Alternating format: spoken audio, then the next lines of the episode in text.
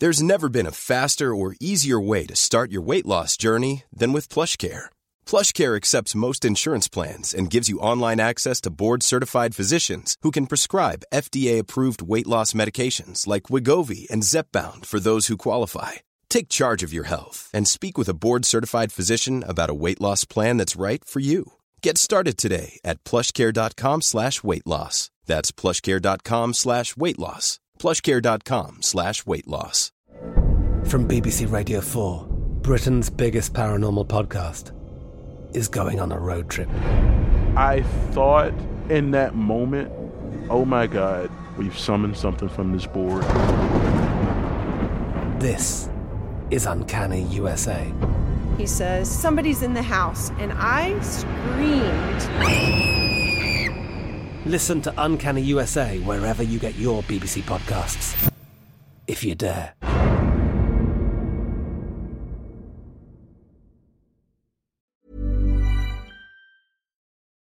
Hey, everybody, welcome to Dan Snow's History.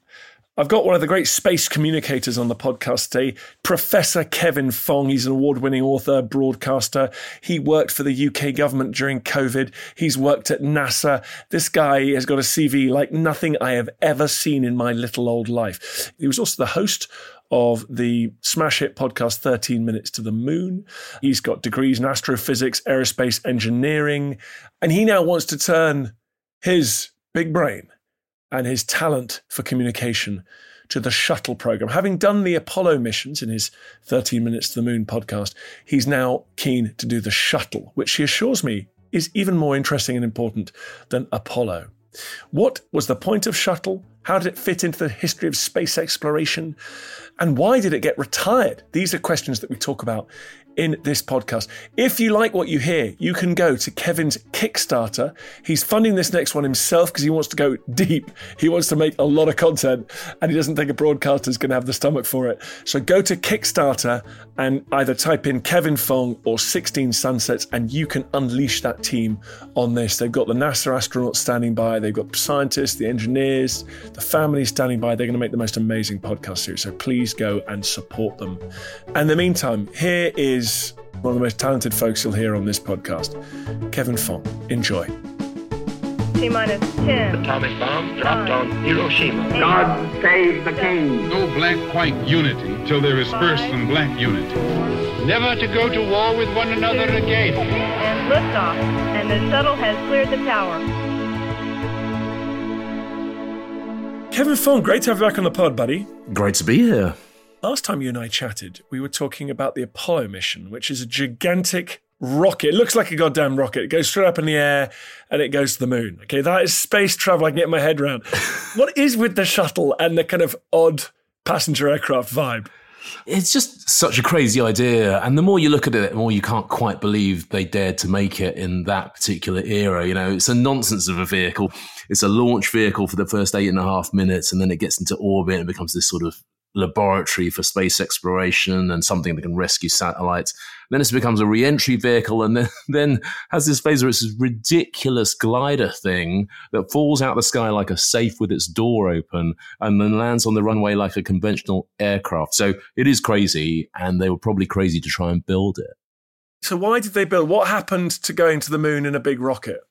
Well, that of course was Project Apollo, which was all surrogate battlefield for nuclear war, and it had a war budget with it. I mean, it was at one point nearly 5% of American GDP went into that program. And you come into the 80s, and NASA's budget is falling off very rapidly. In fact, before that, by the 970s, it's falling off really quickly. And they need a new game, and the new game becomes Shuttle. And Shuttle is born out of the fact that you've got this extraordinarily optimistic agency who, after all, had done what Kennedy had told them to do. He's got on the moon before the decade was out, and they thought they could do anything. And when people asked them to build Shuttle, it sounded like an impossible challenge, but said, well, we're going to do it anyway. And they built it and they wanted this next generation thing. They wanted it to become routine. This was supposed to be a vehicle that was supposed to get off the deck two, three times, possibly a week even. And why do they want to go into space that often? It's really interesting, isn't it? Because when you look back at historical feats of exploration, this is what happens. Someone, usually a nation state, lost leads it, both in terms of the risk and financially. They do it very expensively and very riskily. And then no one really does it again for about 50 years. And you saw that with Magellan's circumnavigation of the globe. You see it with Antarctica in 1912. The first time anyone sets foot at the South Pole again after Scott and Amundsen is 56. And so NASA want to just fast forward. They just want to press fast forward on that tape. They want to get spaceflight to be routine and sustainable. And so the launch rate is born out of their desire to make this thing sustainable. And the only way to make it sustainable is to get it off the deck really, really often. And you mentioned a lab. So obviously not going to the moon, not going to any extraterrestrial bodies, just going to orbit and hanging out and doing science. And what they want is like the ultimate multi-purpose space vehicle here. They want it to be doing everything. They want it to be a laboratory in space. They want it to be able to launch satellites. They want to be able to retrieve satellites. They want it to be able to build a space station should they desire to do that. And they just want it to be able to do everything. Apollo is all about getting up onto the moon showing you can plant flag there and you can visit, just about get away with it, sort of bank job science that. But shuttle is about persisting there, putting up this vehicle so regularly that it becomes commonplace, and then building a platform in which you have permanent presence. And that's what it's all about. You know, we talk about the space age and ordinarily people think about Mercury and Apollo, but for me, the true space age really, space age proper is shuttle. Because shuttle is when space becomes this ever present theme in our lives. It's there in the backdrop of the news. It's there and we just assume it's going on. And that is what NASA wanted to do. Yeah, that rings true of my childhood. Just you saw shuttles coming and going and just felt like we had regular commerce with space. It wasn't noteworthy. And that was part of the thing because in a way, I think that's what NASA sort of tripped themselves up with. They began to believe the hype themselves. They began to believe that this thing of spaceflight could become routine. But anything that involves that much energy, and you have to remember that shuttle is still a vehicle that has the explosive capacity of a small nuclear weapon that goes from naught to 17,500 miles per hour over eight and a half minutes, that comes scorching through the sky at Mach 25 on the way home, and its outer surface is as hot as the surface of the sun at points. None of that is ever going to be routine, but I think if not necessary as an agency, then elements of the operation began to think, we can do this. It's kind of like routine. And of course, it never was. What's the heritage of a fixed wing reusable space vehicle? Who came up with the idea first? So you look at Apollo and it is incredibly wasteful, right? This 300 foot tower that literally towers over Cape Canaveral you launch it into orbit and you throw all of that stuff sequentially away as it stages and gets itself out into space. And then they come back in a capsule and the capsule splashes down and the capsule gets towed off and stuck in a museum. None of that, none of that gets used again. And that makes it extraordinarily expensive. And so NASA, with this idea of sustainability, thinks, well, we want a reusable space vehicle. Then, you know, we want the Flash Gordon of space vehicles that you can take off we can reuse it again. And so that's what they set out to build. Now, it doesn't quite become that because quite a lot of the apparatus that becomes the space shuttle system, we call it space shuttle, but it's actually a space transportation system. You know, a lot of that gets thrown away. The external tank, that big orange tank, straddled by those boosters. Those boosters are kind of reusable, but they have to be reconditioned a lot once they're splashed down. And so they're trying to make this thing the future of spaceflight. And if they want to continue, they want it faster, better, and cheaper. And that's the goal with it. What's the hardest bit? Is it getting into space, getting back to Earth? What is the toughest ask on this kind of reusable airframe? Rocket scientists have this old adage, which is the two hardest feats in all of human spaceflight are starting and stopping. And that has always been true. And if you look at the accidents that they've had, Challenger in 86 is 73 seconds into launch. That's starting. And Columbia in 2003 is as it comes through Mach 16 on re entry. So that's it trying to stop. And the reason that that's so difficult is because you know, this is old fashioned GCSE science here. You're trying to take this enormous chemical potential energy that's stored in the fuel and turn it into this ridiculous amount of kinetic energy, you know, the energy by virtue of movement. So anything that you move, you accelerate from 0 miles an hour to 17,500 miles an hour has got an insane amount of energy. Imparting that energy to the vehicle without disintegrating it and then on the way back, bleeding off that energy so you can bring it to a standstill on the runway is incredibly difficult. And that is where most of the problems were. How many flights were there?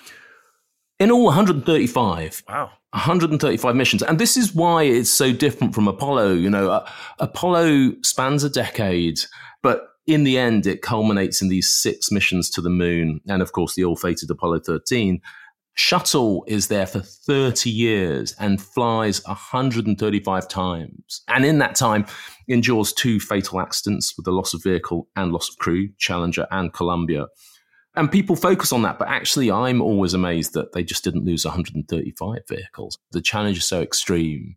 And so it's an incredible vehicle, an incredible achievement, the most complicated vehicle ever built. You can see what's happening with the current rockets. They've stepped back towards the Apollo architectures, right? So everything that's going up now looks very much like the Apollo architectures, capsules going up on rockets. And that's because shuttle was beautiful, elegant, complex, but complex is bad when it comes to spaceflight. You don't want complex, you want simple. You listen to Dan Snow's history. We're talking about the shuttle. More coming up. Aeroplanes, spacesuits, condoms, coffee, plastic surgery, warships. Over on the Patented podcast by History Hit, we bring you the fascinating stories of history's most impactful inventions and the people who claim these ideas as their own. We uncover exceptional stories behind everyday objects. We managed to put two men on the moon before we put wheels on suitcases.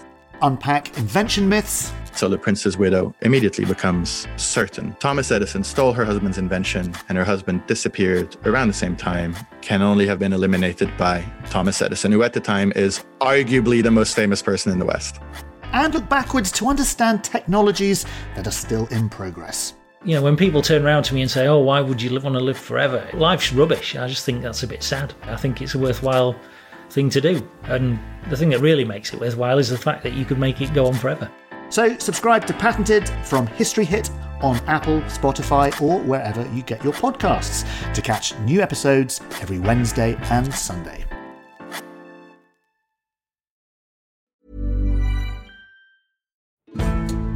Join us this month on Gone Medieval from History Hit.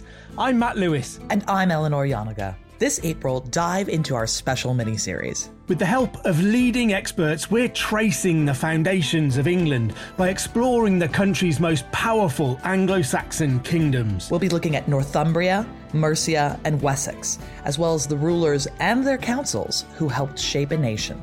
Make sure to get every episode by listening and following Gone Medieval from History Hit, wherever you get your podcasts.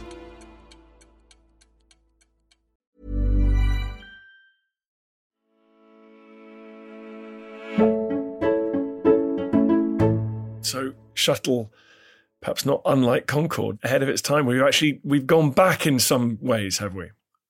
Shuttle is very, very much like Concorde in terms of this sort of we built it because we could and huge confidence in our engineering and a community that is not so risk averse, but realizing that actually that's not what we need right now. I mean, I think those parallels are very close, very much like Concorde. And I was there when the last one landed, and I had this sense that this is the last time we see this thing for a long time. I, I, remember standing on the edge of the runway in the middle of the night as it came down. It was actually really, really early morning at Cape Canaveral, Kennedy Space Center. I'll never forget this thing comes in. You hear a couple of sonic booms as it comes in. It turns around the heading alignment cone. So it's doing this big, steep bank and you can't see it because it's nighttime and you can't hear it because it's gliding in. You sort of hear this weird rustling sound and then it's on the runway, and then it's sort of scampering through the spotlights, and then it's gone. And I still remember thinking it's like some mythical creature disappearing into the darkness forever. It was a really, really quite a poetic moment. And I felt that sadness because I thought, I know what comes next, and it's nothing that looks like that. So it glided in with no power. Yeah, yeah. That's the most crazy thing about it. So I remember once I gave a lecture after Rick Searfoss, who was a shuttle commander who'd flown it. And I sort of afterwards, I sort of said, Rick, you know, you've flown it. What was it like to fly? And he said, Oh, it flies. It flies like a safe with its door open. It just falls out of the sky like it doesn't want to fly. And that's because it's got quite narrow wingspan, big vehicle. And it descends, I can't remember now, I think something like 20,000 feet per minute. And that's really falling.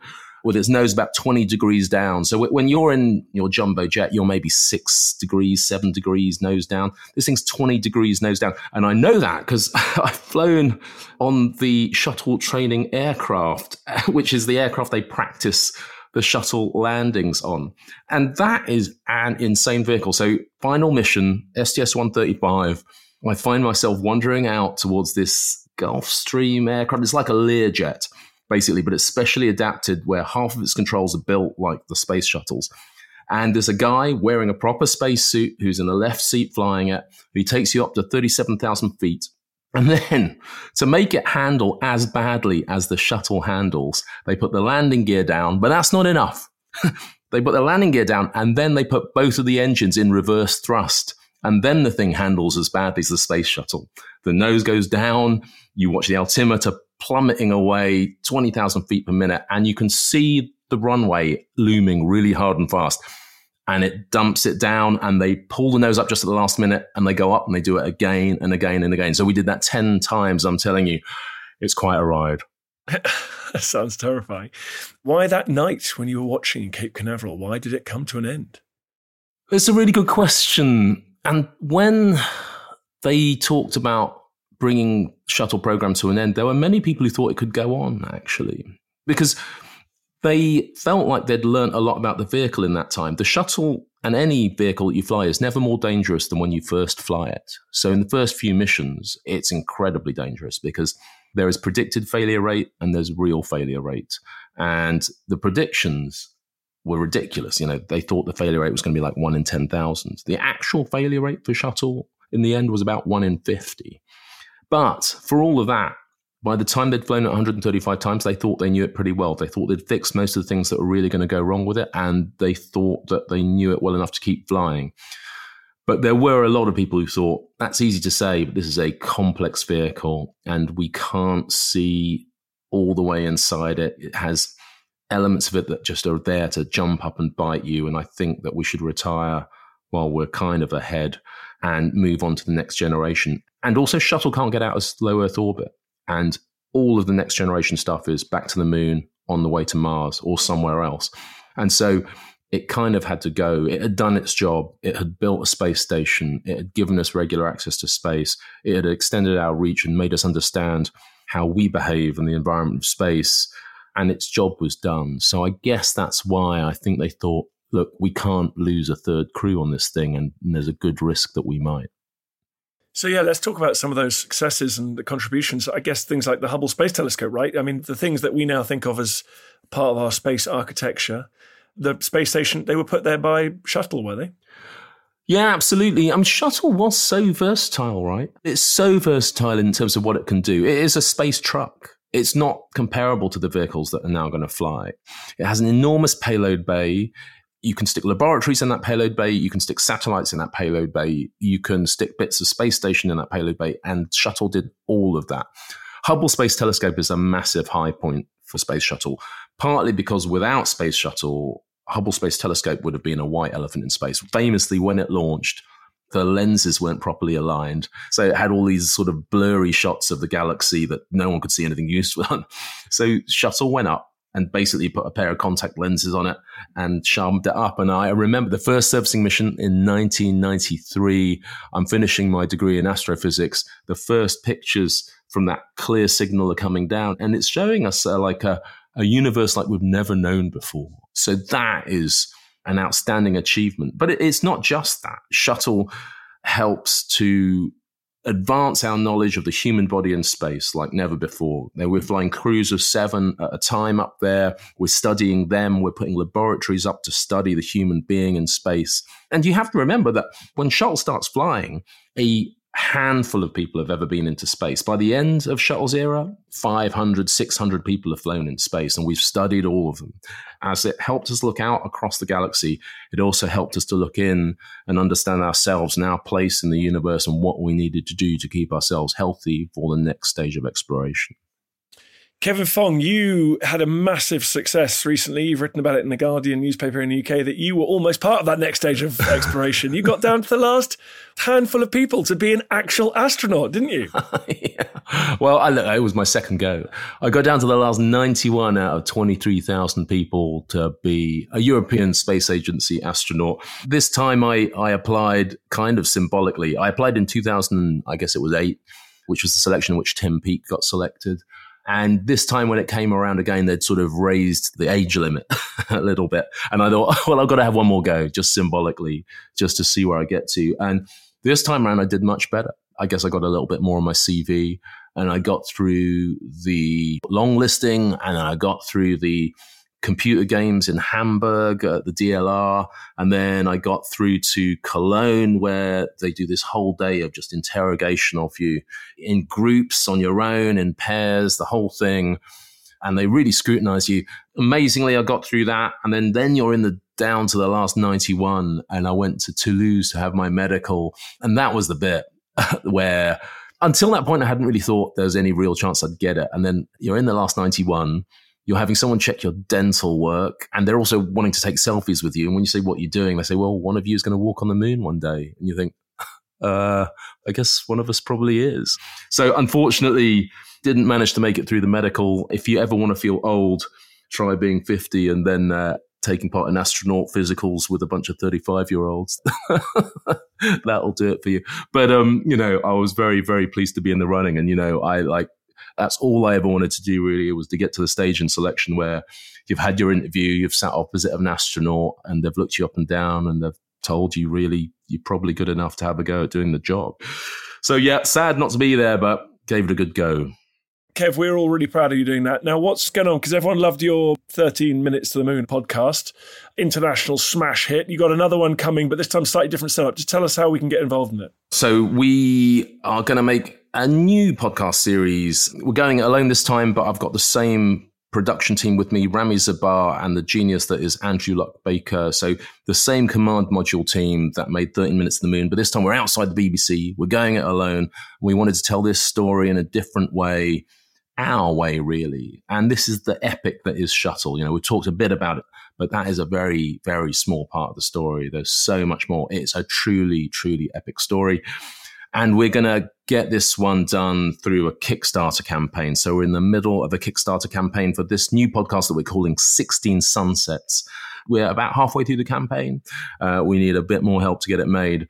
And we're about 300 followers in with it so far and about 22, 23 grand, I think, last I looked. We're trying to get to about 90 grand to get it made. And so we need your help, really please everyone head over to Kickstarter and put in Kevin Fong's name and uh, they are astonishing, astonishing historical records in their own right. I mean, you've got a lot of these astronauts on speed dial from your time working at NASA, so you've got access to these men and women that is incredibly special. That's why we want to make it. I know these people. I worked alongside them. I was at NASA in the wake of the Columbia accident, working for Human Adaptation and Countermeasures Office at Johnson Space Center. But more than that, my big thing is I love understanding how systems work and how something comes together so that the whole is greater than the sum of the parts. That's what we did with 13 Minutes to the Moon. And that's what I want to do again and really tear this thing apart and have a look at what it is. So I'm really hoping that we get a chance to make this because I think this is a very, very special story. And I think we could retell it in a very special way. Go to Kickstarter, everybody, and type in Kevin Fong or the name of the project, which is Kevin, one more time. 16 sunsets. So 16 sunsets, and we're calling it 16 sunsets because when you are in orbit, whacking around at 17,500 miles an hour, you watch the sun rise and set every 90 minutes. So 16 times a day. And so that's why we called it 16 sunsets. Good luck, buddy. Very, very much looking forward to listening to it. I'm sure lots of people listening to this pod will feel the same way. Good luck. Thanks, Dan.